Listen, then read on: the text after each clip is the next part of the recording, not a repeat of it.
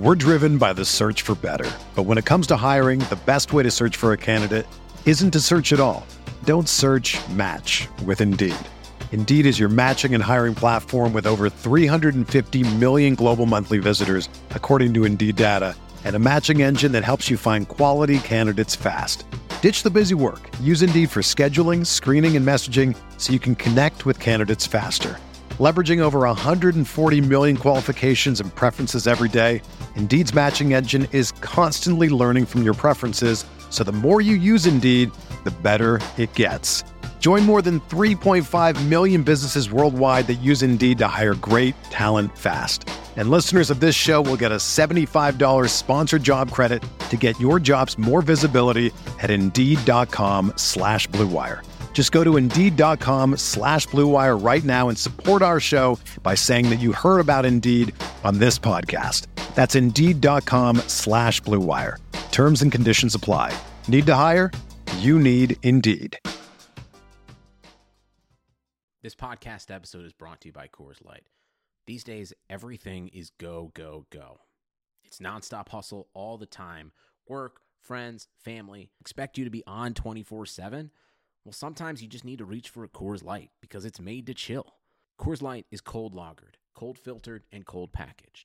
It's as crisp and refreshing as the Colorado Rockies. It is literally made to chill. Coors Light is the one I choose when I need to unwind. So when you want to hit reset, reach for the beer that's made to chill.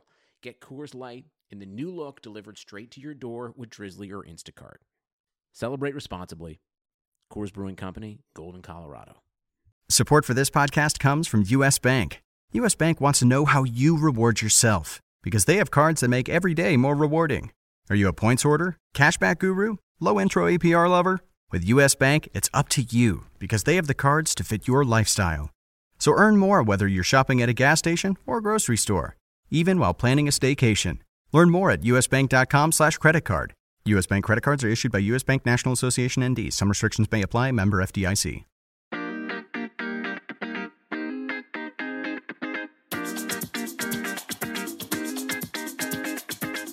This is the RotoWire Fantasy Football Podcast. Here's your host, John Halpin.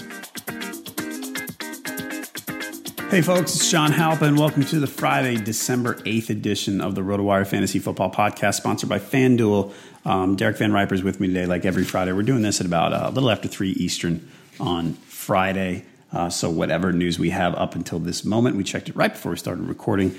We will share with you. We're just going to kind of wrap up the news, notes, injuries, all that stuff. But first, uh, Derek, let's talk about Falcons Saints. Um, the Alvin Kamara owners, big bummer, huge bummer.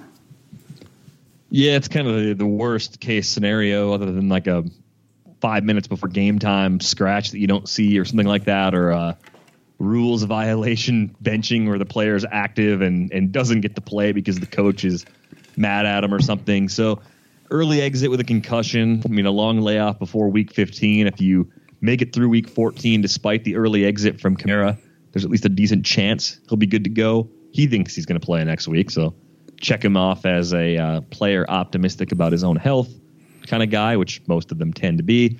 Uh, but Ingram didn't really go off in his absence. Only 16 touches, 92 yards. I would have expected a bit more from him. Mm-hmm. Solid game for Michael Thomas, 10 for 117 on a score, 14 targets.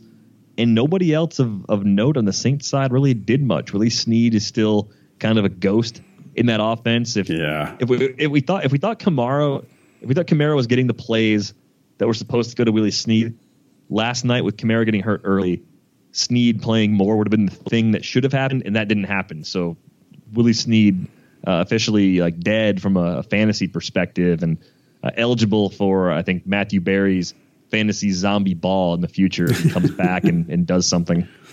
Um, Matt Ryan's interception in the end zone might be the worst pass I've ever seen him throw.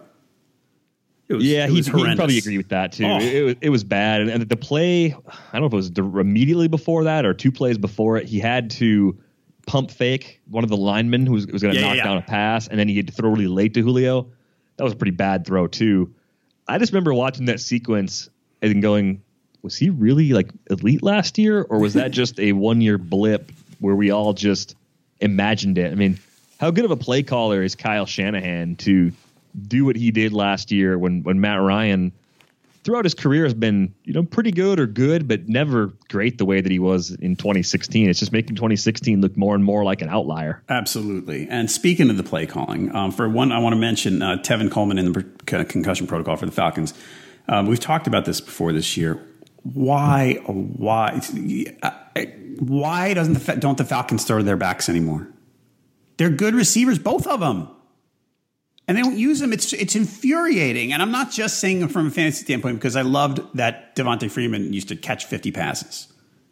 It's just yeah. they're good. I mean, it's a weapon. The offense is not doing as well. It was better when they threw to the backs and they just won't throw. I mean, I understand there's there's schematic things involved in this, and it's just me not me saying just throw to that guy, but throw to those guys. You know, it's, it's ridiculous. You have to think Steve Sarkisian is not going to make it through the offseason as the offensive coordinator in Atlanta. Like he's probably not making it out of January with that job because they have taken a huge step back with the same group of personnel. So right. did not, they didn't lose anybody of significance as far as the players go. The difference from Shanahan to Sarkisian really shouldn't be that much. That's that's crazy to me. So eh, if he hasn't figured it out by now, what reason do we have to think that in weeks 15, 16, 17, and maybe in the playoffs that he's going to figure it out then? I don't know. I don't know, but no one ever made Kyle Shanahan look smarter than Steve Sarkisian. Right I guess if Kyle Shanahan were that smart, would he have taken the head coaching job in San Francisco? Yeah, I think so. I, I like. I think you know the, the whole rebuilding option. I think is a good you know, he probably liked Lynch, and I think and it's it's fine. You, there's there's you know I don't know how much there's to, there was to work with. There was some defensive talent, but yeah, I don't mind that one. Ah, but, I don't know. I mean, th- I mean, like, look at the jobs that are going to be available this time around. Denver's probably going to fire Vance Joseph. Yeah. Is Denver a better job than San Francisco for you? No, because I would think Denver has Den- Denver has pro- is probably on the on the downside, right? I mean, the, the Niners bottomed out, and there's a, there's a lot to you know. And there was some defense. You know, they spent the last few years getting defensive players early in the draft. You probably got some parts to work with. I think the the Broncos are probably in that situation where that defense, yeah, maybe the Wade Phillips departure, you know, meant more than we might have thought at the beginning. But now all those guys, I mean, they're they're going to kind of get older, right? So yeah, the, the yeah the defense, I, I think it had a great run. It's probably not going to get back to elite levels next year, and they don't have a quarterback, so they're not. Maybe they're not as far away from being San Francisco uh, as we might think. I mean, Houston, if they fire Bill O'Brien, this season's not his fault. They've been destroyed by injuries. Right. Is the Bengals job a better long term job than San Francisco? Uh, I don't. I don't know why. I don't know why it would be. Okay, so that that wouldn't be an upgrade. I think Marvin Lewis might finally get the axe. Hue Jackson probably gets fired eventually. No one wants to take that job. Uh, the Giants. If he'd waited and taken the Giants job, would that have ultimately been a better spot for him long term than San Francisco? It's it's a good job. It, it, pres- prestige and, and stability wise, it's a good job. But is is what you're working with? I don't know. I mean, San Francisco's a pretty, it, you know, as as franchises go, they've probably screwed up the last three or four years. But you know, I mean, it, essentially, you're starting from scratch, and essentially, the job, the, the job, unless you're you're at a team with bad ownership, your job is at the mercy. If you're a coach, your job is at the mercy of the GM, right? The, how good the job is is is what the GM is. I would think. I I wanted Kyle Shanahan to be the Packers' next coach. So I was hoping he wouldn't become a coach this past off season because I thought McCarthy might be nearing an end. If they lose to the winless Browns on Sunday, maybe that's the the straw that breaks the camel's back. And Ted and Mike McCarthy are gone, and Dom Capers, and Eliot Wolf becomes GM. Kyle Shanahan could have been head coach. Unfortunately, he's not available, and that would have been you know a dream job type or a, a great job with you know, an awesome quarterback that you could go and, and be competitive right away as opposed to the typical NFL situation. Like the Rams are, are an outlier as far as first year coach coming in and turning things around that much. Yep. But it gives us an idea of just how brutal Jeff Fisher was Right. at the end of his tenure there. Man, like I mean, yeah, I know Goff was a rookie and you added pieces to the offensive line, but wow, like I, I Right. that's that's that's that's an amazing transformation. I, I need I, we need to have a separate conversation at some point about the Packers because I look from afar and I think I know what your response is going to be to this. I look from afar and I go, I wonder why all of you are so dissatisfied with the GM and the coach, considering the the uh, the success, the level of success that they've had. Like you're not the Browns, but I know you're going to say, well, if it wasn't for Rodgers, they would stink, and he's masked a lot of deficiencies. And I know I might be putting words in your mouth, but it's just interesting to me that I look at the Packers over the last ten years, and I talk to Packer fans who who just I feel like they don't like the GM and the coach at all, and I go, wow, okay, I I think with with Ted, it's it's a little bit different. I think with Ted, the depth always gets challenged. Defensively, it seems like they never have enough quality depth in the secondary to overcome injuries. At times, they don't even have a, a shutdown corner. Uh, they knowing that that Clay Matthews gets hurt a lot. They they don't seem to have enough depth in the pass rush. Nick Perry gets hurt a lot too. You know, the injuries aren't Ted Thompson's fault on their face, but I think great organizations always have the necessary talent to figure it out. And with McCarthy, yeah, it's exactly what you said, where Aaron Rodgers just takes a average or worse coach and wins so much that when when they flash up McCarthy's stats as a head coach, you see it and you say, "Oh wow, only only Belichick has a higher winning percentage," and maybe like Mike Tomlin over the last 15 years. Mike McCarthy's not a bad coach. It's like, uh, well, he his winning percentage is the function of Aaron Rodgers being an all-time elite quarterback. It's not the function of his scheme being good, of his in-game management being good. He does some objectively dumb things on a pretty regular basis, and I think watching him for a prolonged stretch with Brett Hundley having to play Yeah. is just furthering my belief that that's been the case all along. All right, folks, we'll get to fantasy football now. Um, Derek and I will do a separate podcast about the state of the Packers, and I'll let him vent for an hour. Um, but until then, if you want to ask him about the Packers, get him on Twitter at Derek VanRiper. I'm at jhalpin37. You can also tweet us at RotoWire. Find us on Facebook, and if you would just like um, the the straight news feed on Twitter at RotoWire NFL is where you should find it.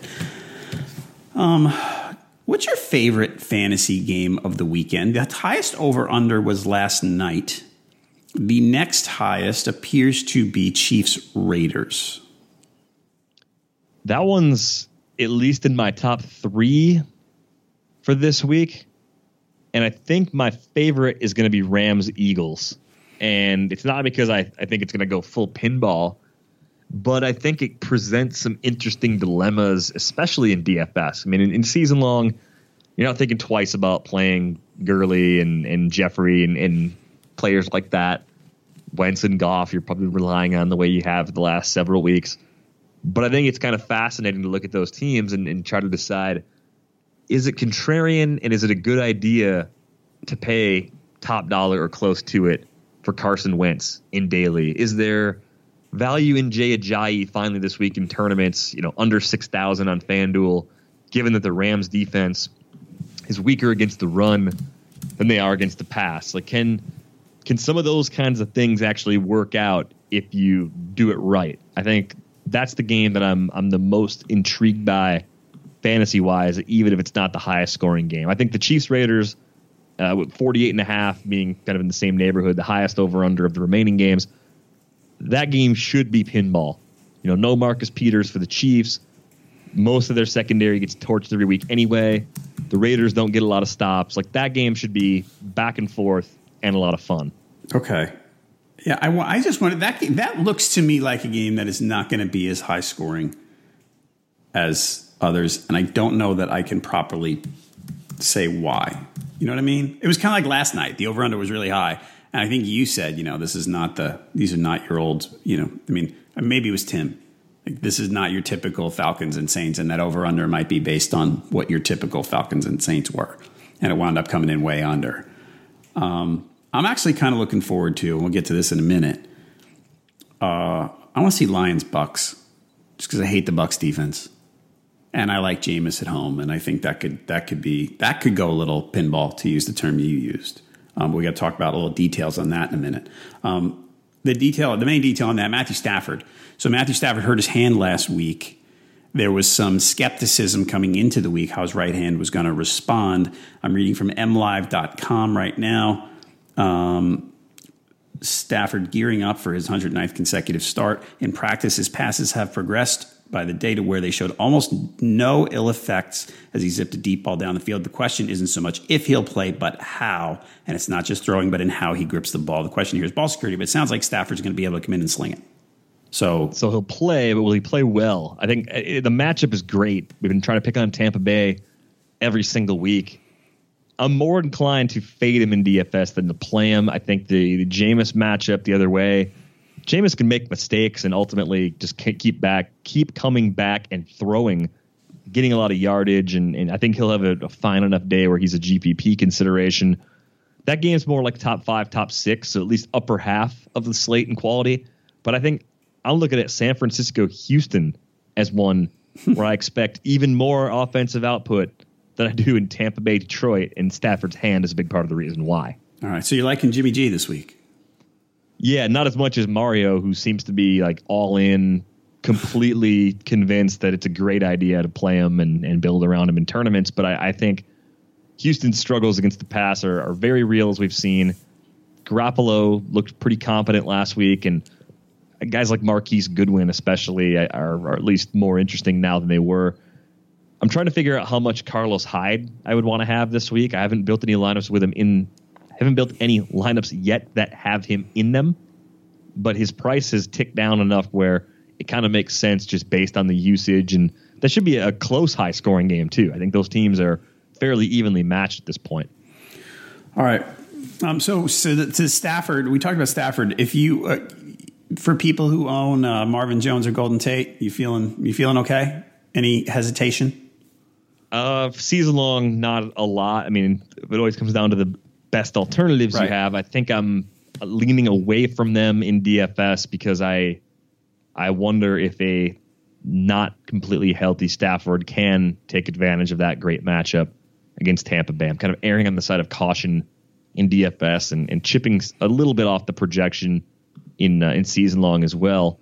You mentioned the Kansas City Oakland game game time temperatures might be around 50 degrees. They're going to get a little warm front in there. Nice. At the end of the weekend. So high of 57, winds around 12 miles per hour at kickoff, going down over the course of the game. So relative to some of the other conditions league wide, now that we're in December, might not be that bad. It might not be the typical nasty ground is frozen kind of game that we get at Arrowhead this time of year. It might just be pretty comfortable and, and pretty good conditions for both teams being able to throw. All right. Um, actually, I'm checking weather for another city right there. Uh, the other questionable people, the guys we don't know about there. Questionable is a weird term, but guys we're not sure about. Sounds like Delanie Walker's going to go. He listed as questionable. Sounds like he's going to go. Sounds like Robbie Anderson's going to go. He had the questionable tag. Ameer Abdullah listed as questionable. Didn't play last week. Not sure what's going to happen with him. I, he's a guy you're going to have to keep an eye on. Sterling Shepard any news on Shepard today that you've heard? I haven't. I believe he practiced today or was supposed to practice today, and now that it's afternoon, yeah, he, he, was back to, out there. Expected to play. All right. And the last one, oh, I haven't found any late news on. Chris Hogan was back at practice this week. Sound like he made he made a crack yesterday about how it felt like the first day of school back with his friends. You know, so I don't know if we should be expecting much there. Um, I mean, if you own Chris Hogan, don't get all fired up. Let's watch. Let's see what the Patriots say after today, which we haven't seen. Um, and I'm scrolling through a bunch of sources right now, and I'm not seeing anything, any anything of note that would tell me one way or the other about Chris Hogan. I think we got to expect. From what I've read this morning, I think we got to expect him not to play if we had to expect one way or the other. But you're going to be able to um, find out later. Okay, um, guys who are not playing. Rob Gronkowski, we talked about suspension. Um, who, who's your Who's your streaming tight end of choice for the Gronk owners? Stephen Anderson. Yes. But everybody wants him, right? Yeah, so he in might DFS, have gone everybody's going to want him. I like him a little less in DFS than other people, but I, I like him in season long. Yeah, I got him in one season long lineup. I, I've got him. I've got him locked in already. So um, yeah, that's a good. I like that one. Um, Amari Cooper actually returned to practice today. Um, I had him. It's funny. I do the, the the notes before the show. I had him a half hour before we started on the out list, and he was at practice Friday. I think he was limited. This, he's very much up in the air, so you're gonna have to keep an eye out for that one. Um, if you for season long owners, is this a situation for you? I mean, everybody seems to like the spot for Crabtree, and I can't say I love it, just because I don't love Crabtree in general. But for the Amari Cooper owners, would you, if you wanted to wait on Cooper for that good matchup, would you have one of the other Raider receivers in your pocket, or would you go, go elsewhere? Hmm. I probably would go elsewhere because I, I don't think I don't think one of Seth Roberts or Holton really steps up and gets the same volume you'd be expecting from Cooper. Right. And as bad as that Kansas City secondary is, I just think it's it's like four targets to two or three different guys. And while those players all might be efficient on a per target basis, I don't think there's a clear Cooper's out, therefore Seth Roberts is the guy. Even though any one of them could take advantage of that spot, if that if that makes sense. Okay, so with that said, if you wanted to wait on Cooper, I mean, I guess it depends. Are there any streaming types that you would like to? I mean, if you had a guy on your bench, that's great. But if you don't, are there any you know available type of guys that you think you might grab? I mean, Marquise Goodwin's probably available in a lot of leagues, right? Yeah, like especially in ten teamers. I mean, I I, I feel pretty good about Goodwin this week, so I, I think that could work. Uh, fortunately, the Chiefs Raiders game is an early kick, so Yep. not having to wait until the three o'clock games to to know the four o'clock games for the rest of you to know if uh, if that's the case. You know that helps quite a bit because it, it opens up all of those alternatives. I'm trying to think of other receivers that I expect to step into larger roles this week. I mean, Dede Westbrook could still be out there in some leagues. That could be an okay option as a replacement if, if Goodwin's not available and you're looking for something else behind uh, Mari Cooper. I, I do like Crabtree. I think more than you do this week. No Marcus Peters, so Yep. it should be a, a monster day for for Derek Carr and that Raiders passing game, regardless of whether or not Cooper goes. All right. Uh, the guy I was thinking about, I know he's got a tough opponent. Jermaine Kearse only fifty four percent owned. Still. Still, wow. Yeah. Um, and I know he's playing the Broncos. And I don't know who who he's going to draw, but I don't know. He, he's one of those guys who he's he's he's convincing. I mean, he's not flashy. Last two weeks have been flashy, but he's convincing me. You know, as I said the other day, he's he's wide receiver twenty two on the season in PPR. Which who would have guessed that one when they made that trade? Um, scrolling through the rest. Yeah, you mentioned Westbrook. Goodwin's fifty one percent owned on Yahoo. Amendola is fifty four. That's a good one. yeah, you probably get more usage out of Amendola in a week where Gronk is not out there because Dwayne Allen just hasn't really stepped up and, and done a whole lot this year. So maybe Allen gets two of the eight targets Gronk would have got, but you could see as many as five or six possibly going to someone else. And Amendola is among the candidates to take on some of that extra workload. All right, the other guys who are out, uh, Jordan Reed, obviously, because he's always out. Uh, Joe Mixon, um, Damien Williams, Adrian Peterson. So Kerwynn Williams is back in play as a flexi type, not PPR. He won't catch anything, I don't think. Um, Kenyon Drake is a, I mean, Kenyon Drake, if he plays well this week, he's going to be. So I saw someone say on Twitter this morning, and I, I hate when I forget who it is, that he's going to be the zero running back poster boy if people win leagues with Kenyon Drake. He's like him and Jamaal Williams, you know? Yeah, I mean, you had to wait so long to get value out of guys like I know. that. That- That's that's why it's. And Kenyon Drake wasn't even getting drafted in in most leagues. He was one of the few backup running backs that was being ignored in twelve team leagues. Because he wasn't the clear handcuff. Well, and we thought Jay Ajayi was going to be a monster in terms of the workload he'd get in Miami to the point where, yeah, Drake and Williams would share scraps, so there was nothing there. It was Right. Ajayi, 20 touches a game. Dolphins offense with Adam Gase is going to be solid. losing Tannehill's not going to hurt him because Matt Moore's as good as Tannehill. I know they signed Jay Cutler, so they've got two guys that can do the same thing as Tannehill. And wow, they've been a team that's got a huge range of outcomes in any given week. Right. And wrapped up in all of that is Kenyon Drake checking in as a top 10 running back on, on Jeff's rankings this week, which is something I never thought I would see. Yeah. I mean, the, good, the, one of the things about the zero RB thing is that it's not only drafting, but it's saying, I'm going to grab running backs all year off the wire. I'm going to be aggressive that way. So he might work. But I have him at 12th. So I'm, I'm basically with Jeff. I mean, Dion Lewis was like freely available in leagues earlier this year. Yep. A lot of these guys. That, Perine happened. was available for a while. Burkhead got dropped a lot of places. Alex Collins? Collins was a, a zero RB guy. Alfred Morris, a zero RB guy because hey, Kamara. we all thought it was Darren McFadden. right? Kamara, Kamara people liked, uh, and then they probably, in some cases, ditched him early in the season. Yep. Because they had the three running backs, and he wasn't getting on the field those first two games a whole lot. So he could have changed hands in some leagues just because it, it didn't look good to start the year the way they were they were 0 2 and they were using a guy that had no business really being on their roster as part of their running back rotation. So yeah, I, I think in, in, some leagues he was dropped and then added and turned into a, a huge windfall for somebody else. You mentioned Perine, Gio Bernard coming back and now having relevance this week with Mixon down with a concussion, kind of in that boat. Mike Davis down the stretch maybe has some value.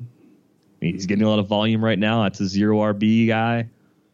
Orleans Darkwa. We weren't talking about him during draft season, right? So yeah, it's it's a it's a typical year in that regard.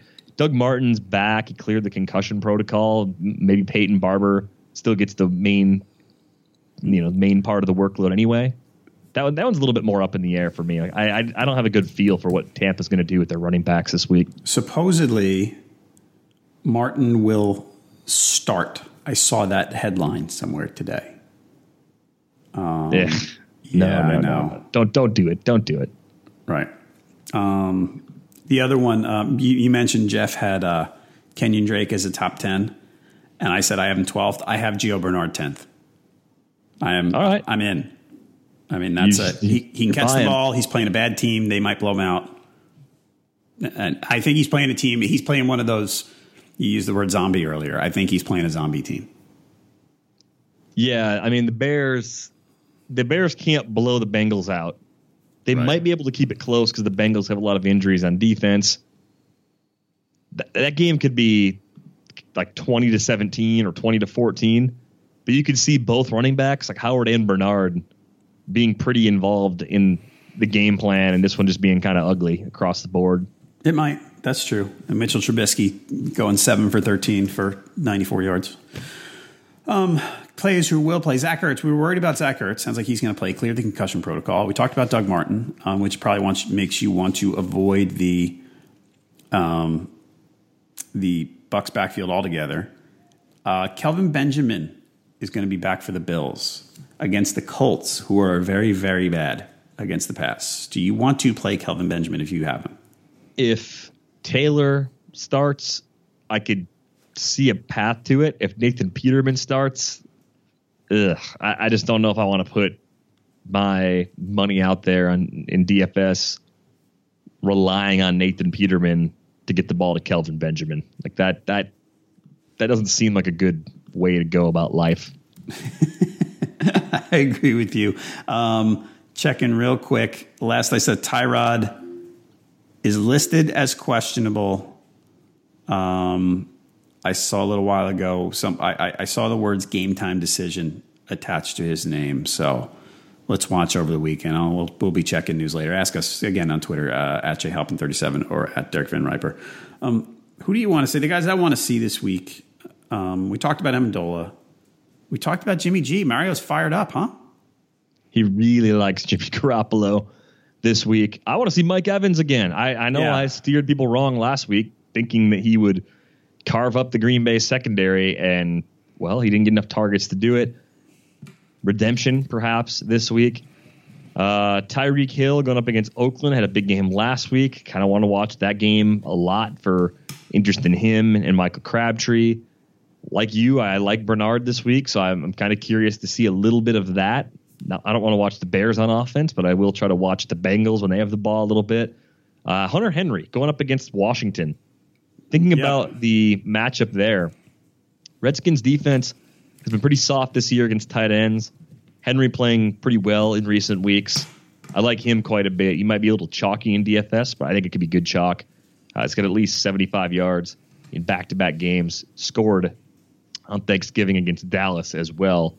At least five targets now in three consecutive games. So it seems like things maybe are, are settling in a little bit for Hunter Henry here down the stretch.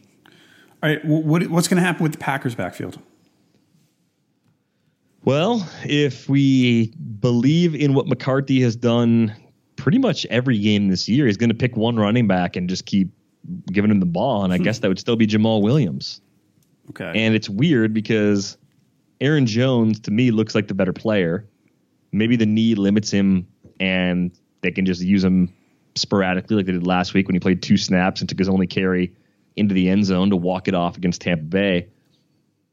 But Williams was ahead of Jones in the depth chart through training camp. That seems to be the pecking order for McCarthy right now. So I'm thinking no worse than 80 20 Williams. And unless unless the volume of carries in this game gets juiced up even more by windy, like 20 mile per hour wind conditions that make it really hard for Hundley and DeShone Kizer to throw the ball. I have a hard time seeing Aaron Jones getting more than about five carries in this game. Okay. Even um, though I think he's the better player. So Jamaal Williams owners, you you are full speed, full steam ahead if you own him. I, I think you have to be just because McCarthy hasn't really shown a lot of wiggle with how he's using his backs. It's basically this guy's healthy, he's my guy right now, and nobody else matters. And then when that guy gets hurt, he picks a new guy, and that's that's the until the same thing happens. He's the king of the hill. He's the, he's the guy playing.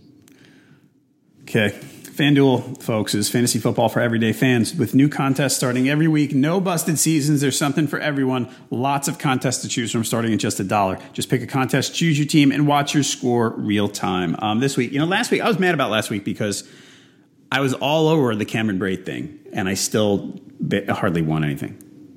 Like, I won very little. You know, you, you make that big score, you pick that guy, and like, he's your guy, and he hits and then the rest of it is kind of like eh, whatever. That was Jamaal Williams for me last week. Yeah, it's frustrating. Thanks, Mike Evans. no, thank you, Dirk Koetter. Really, yeah, it's true. And thank you, Jameis Winston. I hate watching Jameis Winston play. See, okay, I was talking to. I'm going. to I'm jumping ahead on a guy. I was talking to Tim yesterday about this. That I really like Jameis this week.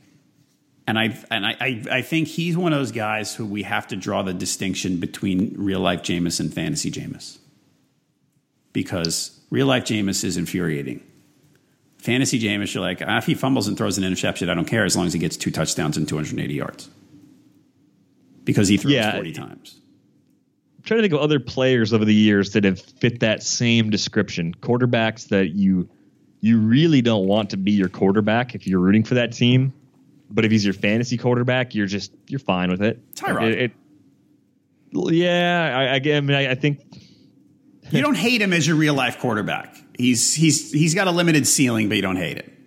I think Bills fans feel differently about him than non-Bills fans. Like okay. we we we look at it. Like the fantasy community looks at Tyrod one way, and Bills fans see it a completely different way.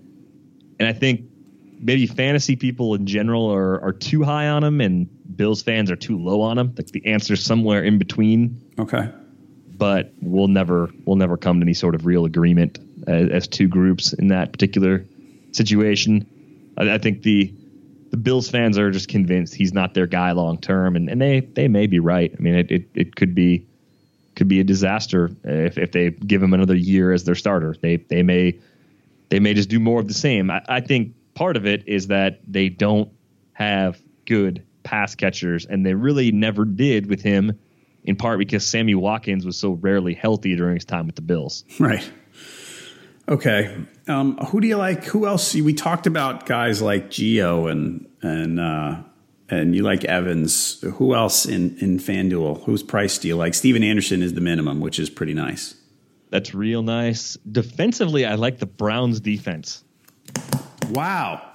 I have That's I've a good call. brought myself to a level of of stupidity and delusion to think that Brett Hundley and Mike McCarthy will, with one week before Aaron Rodgers can play again, find a way to lose to a winless team. And for that to happen, turnovers, which we've seen Hundley do, sacks, which I think they can allow, hold onto the ball too long, uh, and maybe even some points. And the Browns are only 4,000. They're at home. This is their maybe their best chance to get a win in I what's agree. left of this season.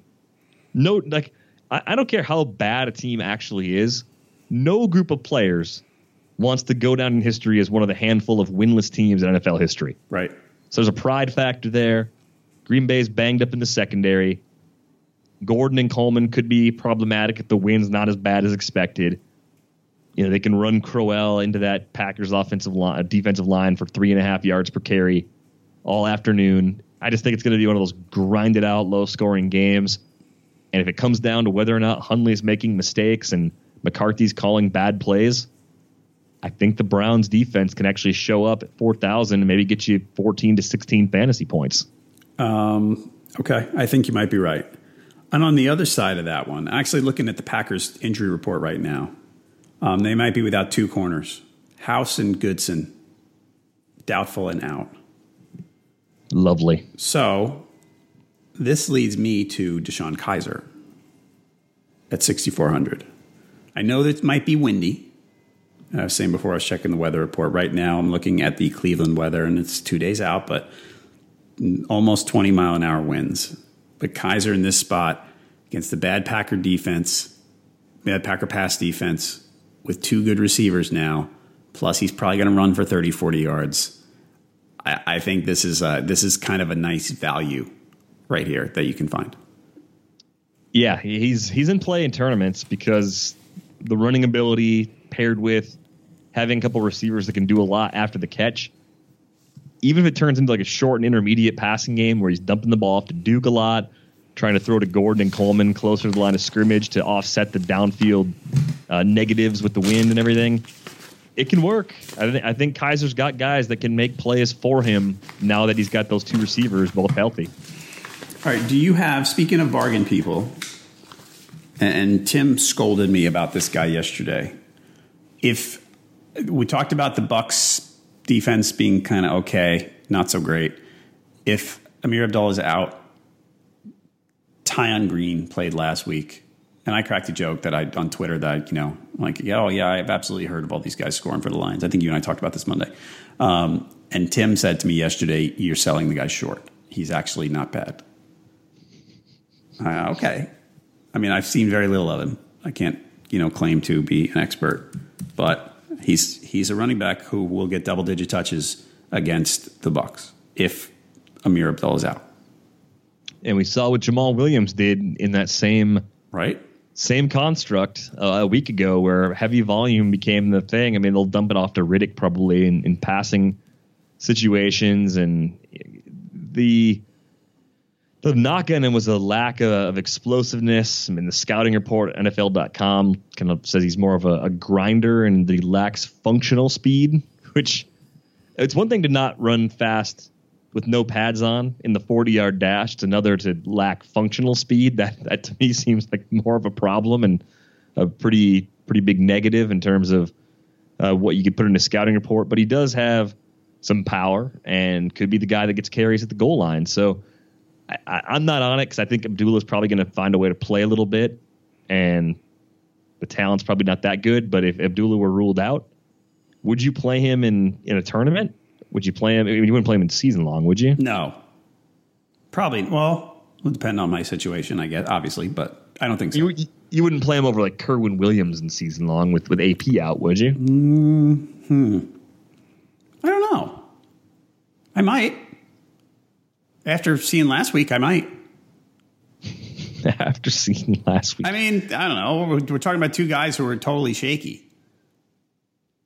yeah, Kerwynn Williams getting 3.8 yards per carry this season. 16 for 97 against the Rams. And that that's that's the kind of thing like Kerwynn Williams running against the Rams is what makes me think that Jay Ajayi is actually going to have a decent game, but we're going to be mad because he's going to carry it, you know, a season high with the Eagles 12 times instead of 18 times. Right. Like that's going to be the the problem. So Kerwynn Williams against the Titans, I think, is more interesting than Tion Green against the Bucks because I think Riddick's going to get all the passing down work. And with Kerwynn Williams, yeah, I guess DJ Foster probably steals his his passing down work. I like I like Kerwynn Williams a little better if you're just looking at the, the bottom of the barrel for for help at running back. Yeah, this is totally bottom of the barrel. But um, yeah, the other thing on to, to what you said, I, I, don't know. I know Theo Riddick caught some passes last week, but I don't get the. Sometimes I don't get why Cooter doesn't like Theo Riddick, but that's another story. Um, Darko, we talked about, it's a good price. Sixty three hundred is a pretty good price on FanDuel to in a game against a defense that's kind of shaky. That will get Sean Lee back most likely. Um, who else? Goodwin, you talked about. He's fifty seven hundred. That's a good buy. Josh Gordon. Any any interest? If if I like my my Kizer thing, I mean Gordon's sixty seven hundred, which is pretty reasonable. But any, I mean, in a tournament, would the would the move be to pivot to Corey Coleman? Yeah, and I think if you're going to use a Browns combo or a Browns stack, you probably just want to go with one pass catcher as opposed to two. Yeah. Because it's hard to imagine either of those teams having enough volume to sustain multiple pass catchers. It'd be the same thing if you, for some reason, want to have a Brett Hundley combo. It'd be you know Hundley Adams or, or Hundley Nelson, but certainly not both. It's it's just there's too much downside. Too much. I should say you're you're capping your ceiling by having more than one pass catcher on either side. And if you want to be sneaky, yeah, the cheaper Corey Coleman as opposed to Gordon would be a way to do it because I don't think I don't think the target share is going to be that different between Gordon and Coleman this week. Okay, I think you're probably right. Um, Hunter Henry, another guy you mentioned, 5600 is a pretty good price. Any anyone else sticking out to you? Anyone else we're forgetting? There was a player. Uh, who was it? I was thinking. Of, I saw him during the XM show, and it, I was surprised at how cheap he was. And now I'm blanking on who it was. Uh, was a running back, and he was around fifty five hundred dollars, and it was the Crow. It was Mar. It was it was, it was well. Crowell's kind of interesting because yeah, the volume will be there. Gore at five hundred. Yep. The, the Bills can't stop the run. It, it's amazing not having Marcell Dareus. Turns out is, is a big deal, but uh, Frank Gore, who I would never really ever think about playing in fantasy from a DFS standpoint anyway, is actually kind of interesting this week. And you know, Mike Davis gets volume; he's fifty five hundred as well. Um, I used this stat for with Tim yesterday. I'm going to use it again. The Bills since week eight, the Bills are giving up 30.1 point fantasy points per game to opposing running backs. The next worst team is 23.6. That is a colossal huge. difference. I mean, they're, they're horrendous. They've given up in, in the last six games. They've given up 11 touchdowns to opposing running backs. Let me pull up their schedule and see who who the who it is. I mean, I don't think anyone scored four, right? I don't know who. Last the, six. Um, Pats. Well, last week they gave up what? Did I mean Burkhead got two? Week before was the Chiefs. The week before that, oh, that was the game when they lost to the Chargers by nine thousand points, and they gave up Ekeler and Gordon did the damage. The week before that, they played the Saints, and that was and they scored forty seven, and Kamara and Ingram did a bunch. But I mean, yeah, these guys have been they've been bad against running backs. I, am I'm, I'm with you on Gore. I like him. I'm starting him in a season long, which I, have had him bench for a long time, and, I, and I'm I actually I'm playing him over Jay Ajayi. It sets up nicely. I mean, I, I think the, the, thing about Gore is you expect him to get more carries than Ajayi. Right. Ajayi has a good matchup too. Like the Rams' weakness is run defense, and per carry, the if you had team running backs, the Eagles' running backs would be fine. If you could combine all their production into one you'd be happy. But not knowing if they're actually going to increase Ajayi's workload, you're just left to guess. So I, I, I see, yeah, I see why you would use uh, Gore over Ajayi in in that case. Folks, over 2.5 million players have won a cash prize playing on FanDuel. To take advantage of our special offer for new users, sign up today. FanDuel.com slash RW. You get a free six month RotoWire subscription plus a free entry into the NFL Sunday Million, which offers more than $1 million in cash prizes, and that's with your first deposit on FanDuel. Visit FanDuel.com slash RW. Void where prohibited. Thanks, FanDuel, uh, and good luck, everybody who plays. Um, who do you, you know, it's funny. The, I got my who do you love list, and I think we've talked about every guy. We've, we've covered them all already. Jameis, Frank Gore. You talked about Mike Evans, Stephen Anderson, uh, Kelce. Dio. Kelce, Yeah, because we like everybody in that game. He's really expensive on FanDuel. Is eight thousand. Yeah. Um, Brate again. Really like. I mean, Jameis likes, so I like him. If you hit on like a milli maker or million dollar rush, you're gonna get a Cameron Brate jersey. I should, right? I'm gonna get a He's, he's, Stephen, he's your guy. this week. I might get a Stephen Anderson jersey.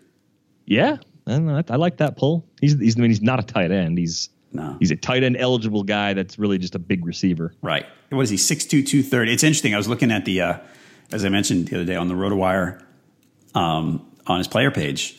It has all the measurables from the combine and all that, and basically all the all the quickness, speed, agility, etc. stuff was great, and all the strength, you know, hand size, all that stuff was bad. And he's only 6'2", 230. and the guy's not a tight end, No, which No, not- fortunately not means no one's expecting him to block anybody.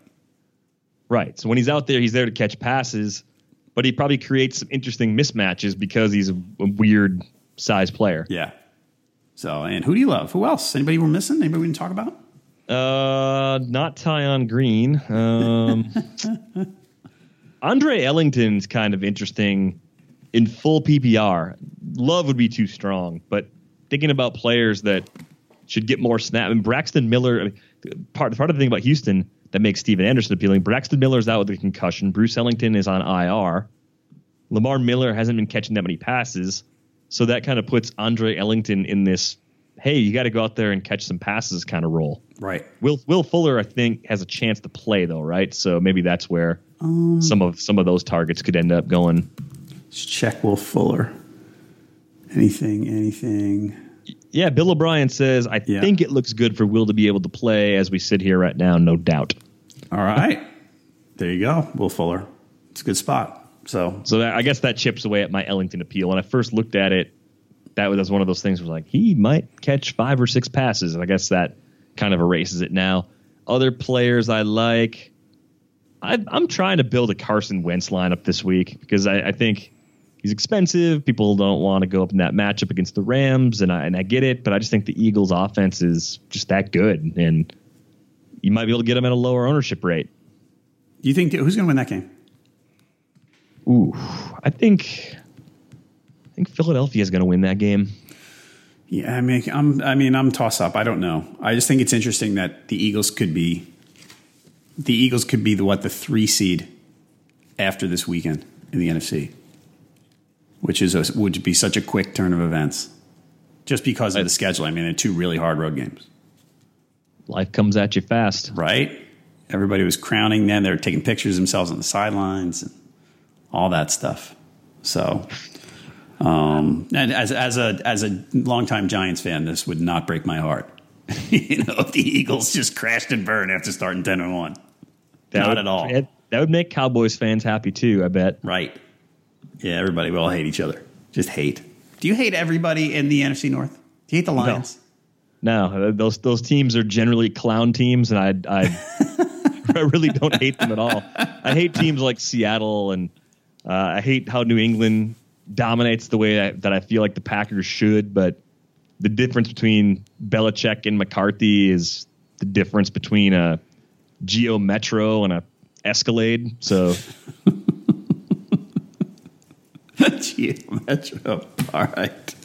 Yeah, I, I wish that the, the Cowboys, Redskins, and Eagles could all go 0 and 16 every year. Yeah, it, it's totally different in the NFC East. And if if the Vikings are legit beyond this year, they could quickly become that team that I really hate. I mean, they the Anthony Barr hit on Aaron Rodgers did a lot to Yeah.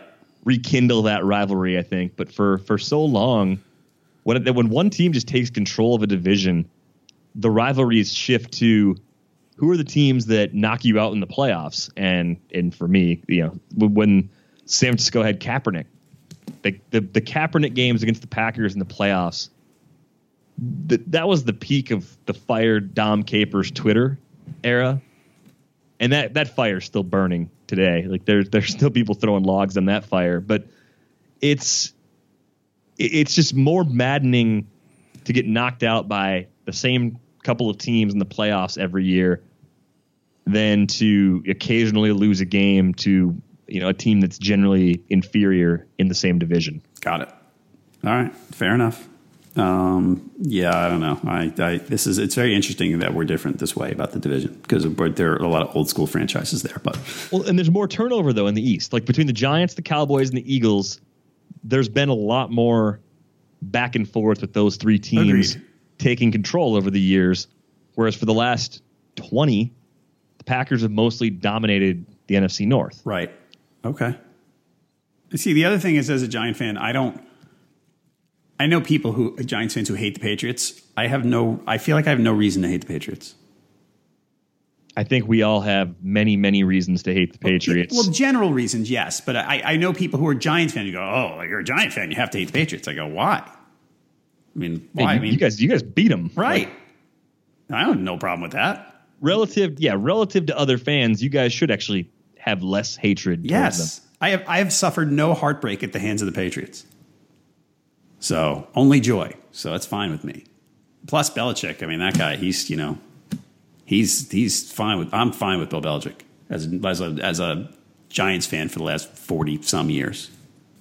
Yeah, I mean, look, if I could trade three first round draft picks and Mike McCarthy to the Patriots for Belichick, I'd do it in a second. Absolutely. Would you trade one of them for Josh McDaniels? Uh, no, because McDaniels would take the job without having to yeah, you, you know what I mean. Like he'll he'd actually be available. That's true. so you don't have to make have to make that concession. I that's kind of the big question too. Kind of going back to that. If you fire your coach, who do you want to hire? Do you think Josh McDaniels the second time around would be a significantly better hire than he was when Denver had him? Yes, I'm all in. I I want the Giants to hire Josh McDaniels. Okay, well, I think he's your be- I think he's your best shot out there at a at, at a very successful coach. I, I, would hope so. I mean, I, I think he will make a lot of sense for for all the reasons that he made sense the first time, and I, I just wonder if if his failure. I mean, he only had 28 games as a head coach, and apparently he acted like a jackass. Yeah, yeah. You wonder you wonder if he got a little cocky from from being in the Patriots organization, and then just thinking like, oh, I can just show up as the new head coach here, and everyone's going to do exactly what I say, and it's gonna we're gonna be awesome because I was awesome for an organization that was great. I, I don't I don't know, but yeah, he he definitely uh, failed hard the first time, and I, I have to think there's something pretty humbling in that. You would think. All right, folks, listeners to this podcast get a free 10-day RotoWire trial at rotowire.com slash pod. No credit card needed. You can check out nearly all the features on the site with that. Take a look now, rotowire.com slash pod. Um, Derek, for week 14, so uh, Tim's going to do his Facebook Live Q&A on um, Sunday at noon Eastern. Are you doing any radio this weekend? I am off this weekend, so I'll probably be writing baseball outlooks for the magazine. Baseball, baseball, baseball. Ohtani the Angels, as you told me right before we started recording. Yes. I'm excited. Yeah, for a guy who we and we talked about the folks. If you're fantasy baseball people, um, Ohtani, we we know every every website is still figuring out what the heck position they want to use him at. This is going to be an interesting fantasy player right here. The most he's going to be one of the most interesting fantasy players we've had maybe ever. Just just because he can he, he's a he's a pitcher and a hitter. Yeah, and it, it might be still kind of weird because he's not going to make 33 starts and then go and, and play the field or DH for the other hundred and right and third that's hard 129 29. games. Yep. So I mean the that's going to throw a wrinkle into it too. If he's a two times a week or three times a week DH that is a good or very good hitter, and, and you split him in two players, like valuing him, like all that kind of stuff's going to be really interesting. And we are recording off season baseball pods already, so Just search RotoWire on iTunes and Stitcher and whatever platform you're using to listen to this podcast on.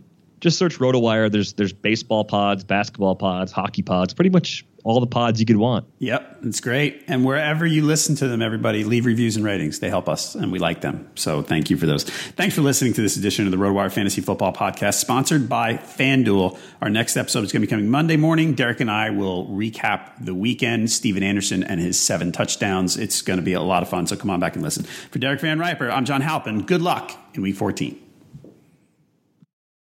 Everyone is talking about magnesium. It's all you hear about. But why? What do we know about magnesium?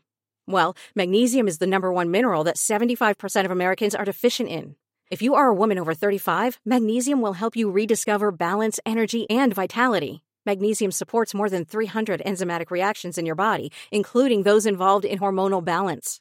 From functional medicine doctors to mental well being and female hormone experts, we all know that magnesium is the one mineral to improve all aspects of well being and health. But which one?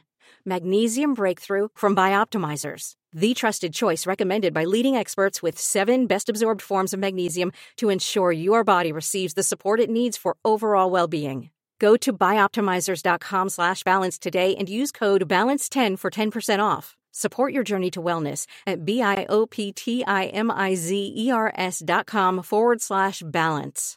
Magnesium Breakthrough from Bioptimizers, your foundation to optimal health and vitality.